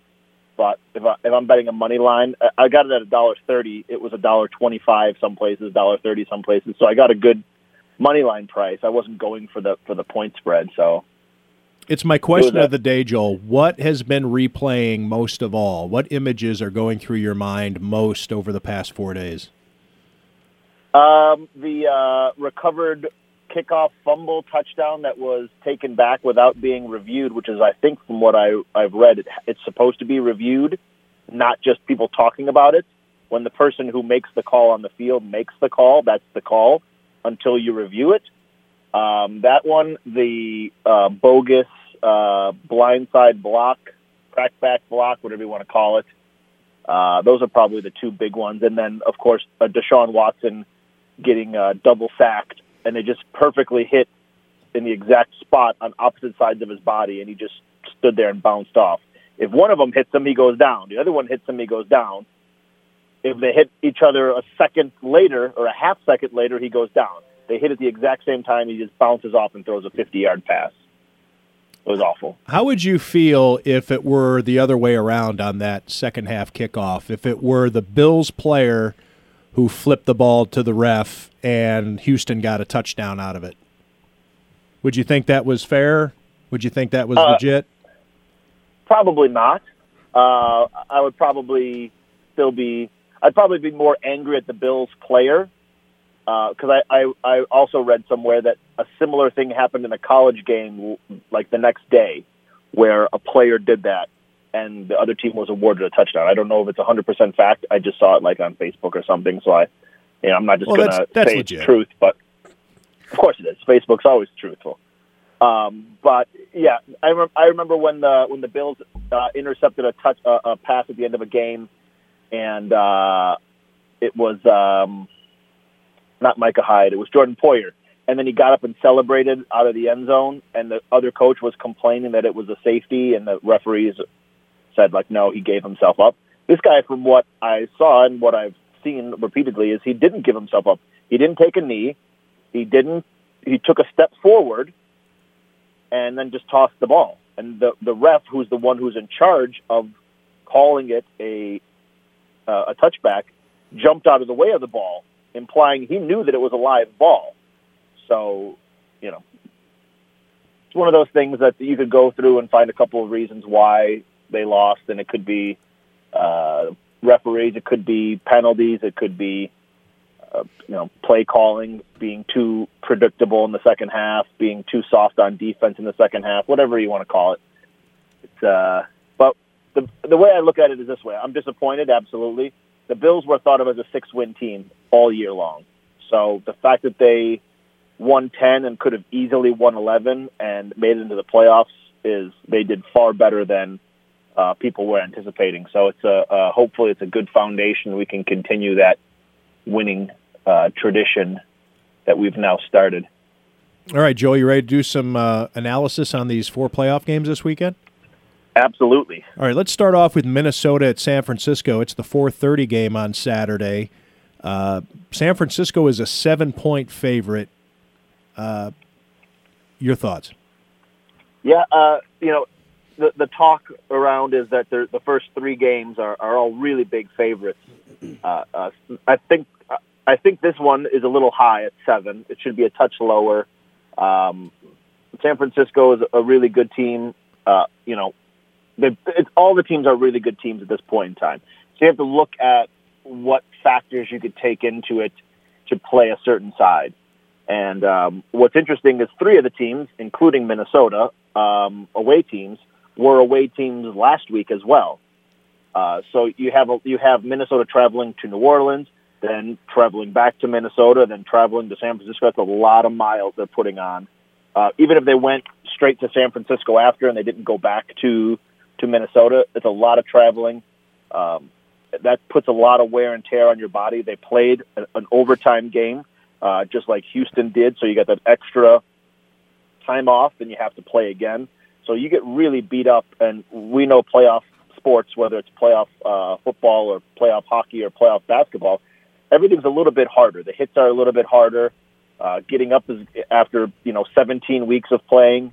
Uh, now going on to 18 weeks is a lot a lot harder when you don't get a week off in between and you don't get to sleep in your own bed and and practice and watch the other team and make notes. It, you know, it's just like a bye week. When you look at a team coming off of a bye week, when you look at you know when you're looking after a bye week for certain teams like San Francisco, Baltimore, KC, Green Bay, you're looking coaches, strategy, how they do after uh, a bye week, and that's what they have. They have a bye week and they get to relax and get healthy, where these other teams uh, are just been getting beat up on. And you know, two of them played overtime, three of them traveled. So there's a lot of those factors, uh, not just team versus team, player versus player. Tennessee at Baltimore. Baltimore opened as a 10 point favorite. It's down to nine some places, nine and a half. So it seems Yep. as though the early money is coming in on Tennessee. Uh, is that just because 10 points in the playoffs is maybe just too much for people to pass up? Yeah, when you look at when you look at um, double digit dogs in the playoff, I don't have the specific number off the top of my head, but um, they they have to have a pretty high clip of covering. Uh, again, we're looking at a team that had limped into the playoffs, uh, that beat a team that a, a lot of people were considering a Super Bowl contender. Uh, you know, even a couple of weeks ago. So they they're overperforming. Uh, most of these teams, Tennessee and especially Houston, uh, they're playing with house money now. They don't they they weren't expected to win. Uh, Houston at halftime wasn't expected to win that game. Tennessee wasn't expected to win that game. So now they they got a free roll. They're they can go all out and try the trick plays and try the the crazy stuff um, that you normally wouldn't try when you're in a position that you I guess you could say earned versus were kind of given. Tennessee earned the victory against New England, but they weren't expected to do that. So you kind of have that advantage, like the surprise advantage, I guess you could say, uh, of of catching this team unprepared for you, and they weren't expecting you in the, the week before. Uh, but again, they're coming off of traveling, uh, not as much because it's just Tennessee to to New England to Baltimore. But um, you- you're running into a, a buzzsaw of, of the Baltimore Ravens. But a big thing for Baltimore is if um, uh, running back is going to play 21. Name name escapes Mark me right Ingram? now. Thank you, Mark Ingram. If he doesn't play, that's a huge component of their team. Uh, that's that's not going to be out there. Uh, I haven't seen any uh, updates about his health, um, but without him out there, you can really focus in on uh, on Lamar Jackson. So uh, it's a big number. You can again again at this point you could make an argument for any team. I think Baltimore, especially if it keeps dropping, if you can get it at nine, uh, I think it's a pretty solid bet. They should be they should be able to win by two touchdowns. I think. All right, so so far, Joel Stanishevsky likes Minnesota and the points, right? Because you said that number was a little high, and uh, Baltimore lay the points. Uh, all right, Sunday's games: Houston at Kansas City. Nine points for Kansas City is where it opened, but it's now up to ten in some places. Yeah, so you could still get some nine and a halfs in town, and that's where you would travel to to get a number. Uh, when you're looking at a, a key number, three, seven, ten, and, and if you're on your app or you're in a book and you see a ten and you know there's a nine and a half out there, you go and you get it. Uh, you're not going to spend the twenty cents to buy the half a point down. You're not going to, uh, you know, try to get the guys to wait to see if you could get a better number. Like you get it, you go somewhere and you find that number. Uh, Kansas City again coming off of a, a long layoff. Um, Houston overtime. Granted, it was at home. It was a great emotional win. I'm sure their locker room afterwards and the the partying afterwards, coming back, was a, a lot. Now they got to travel. Um, I, would definitely take Kansas City at this point. At that at this point. All right, interesting game here because uh, it's the closest of all of them. Uh, three and a half points. Uh, Green Bay is favored over Seattle. That game is at Green Bay. Yeah, um, Seattle did not impress me at all. Um, back to the actual betting world, I, uh, I I unloaded on Seattle money line when they were a slight underdog when um, Philly was moving the ball in the game, and just so happened shortly after that was when uh, Wentz went out of the game. Seattle was up at halftime by seven or ten, whatever it was, and I could get um, uh, Philly at a great number, so I got off of that, and I was uh, plus money both ways on that, which was great. Uh, they didn't impress me. They, their defense didn't impress me. Their running their running game is is is a fourth stringer and two retired guys who were retired a couple weeks ago. Um, Green Bay, you know, they're a they're a they're a weird team. You know, they're they got a great record. They got a great record against the spread, but they feel like they've always been underperforming and underwhelming this year. Uh, you don't really hear a lot of buzz about Aaron Rodgers being the great quarterback that you've heard about him being in the last couple of years. Uh, but I think if they can uh, get some good play calling with the with the week off, I think uh, I like Green Bay. All right, Joel. So to recap, we have three home teams, with the exception of uh, Minnesota, the only road team that Joel likes. Uh, if you're able to get uh, uh, seven points, uh, that's the first game on Saturday at 4:30. Take Minnesota and the points.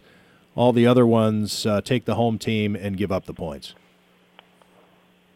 Right? Did I say that right? You you got it. Yeah. Okay. Wait, Joel, wait well, I- for next year. I hope they I hope they win, uh, so that way you can uh, find some consolation in uh, not only missing the trip to Houston, but then finding a way to get rid of all your money anyway without making the trip.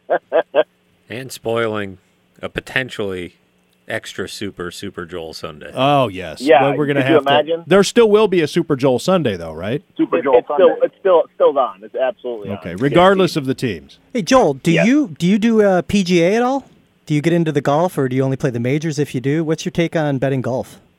Uh, I have in the past when I was working in books and I was on top of it more and I watched it regularly and I really kept, checked the, the odds and everything. Uh, I haven't done it in a while, but uh, I love Tiger Woods. He's great.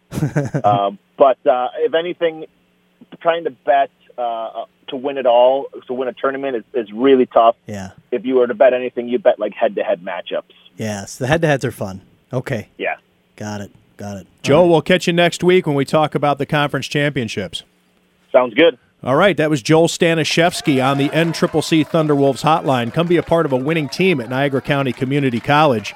Uh, my thanks uh, previously uh, on the NCCC Thunderwolves hotline. Brandon Beane, Bill's general manager, joined us. Uh, my thanks to Chris Baker for coming into studio uh, for the whole time and uh, adding to the conversation, giving us the lowdown on the Buffalo Sabres. You can follow him at Sabres Prospects.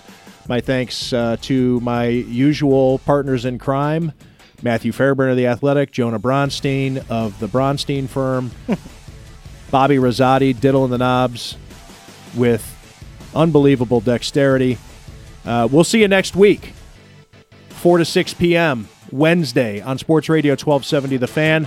This is The Tim Graham Show, brought to you by Shanto. You fumbled the game ball. I did. I just fumbled it away. Chiampou, Travis, Besaw, and Kershner, CPAs and business consultants. That's CTBK. Later.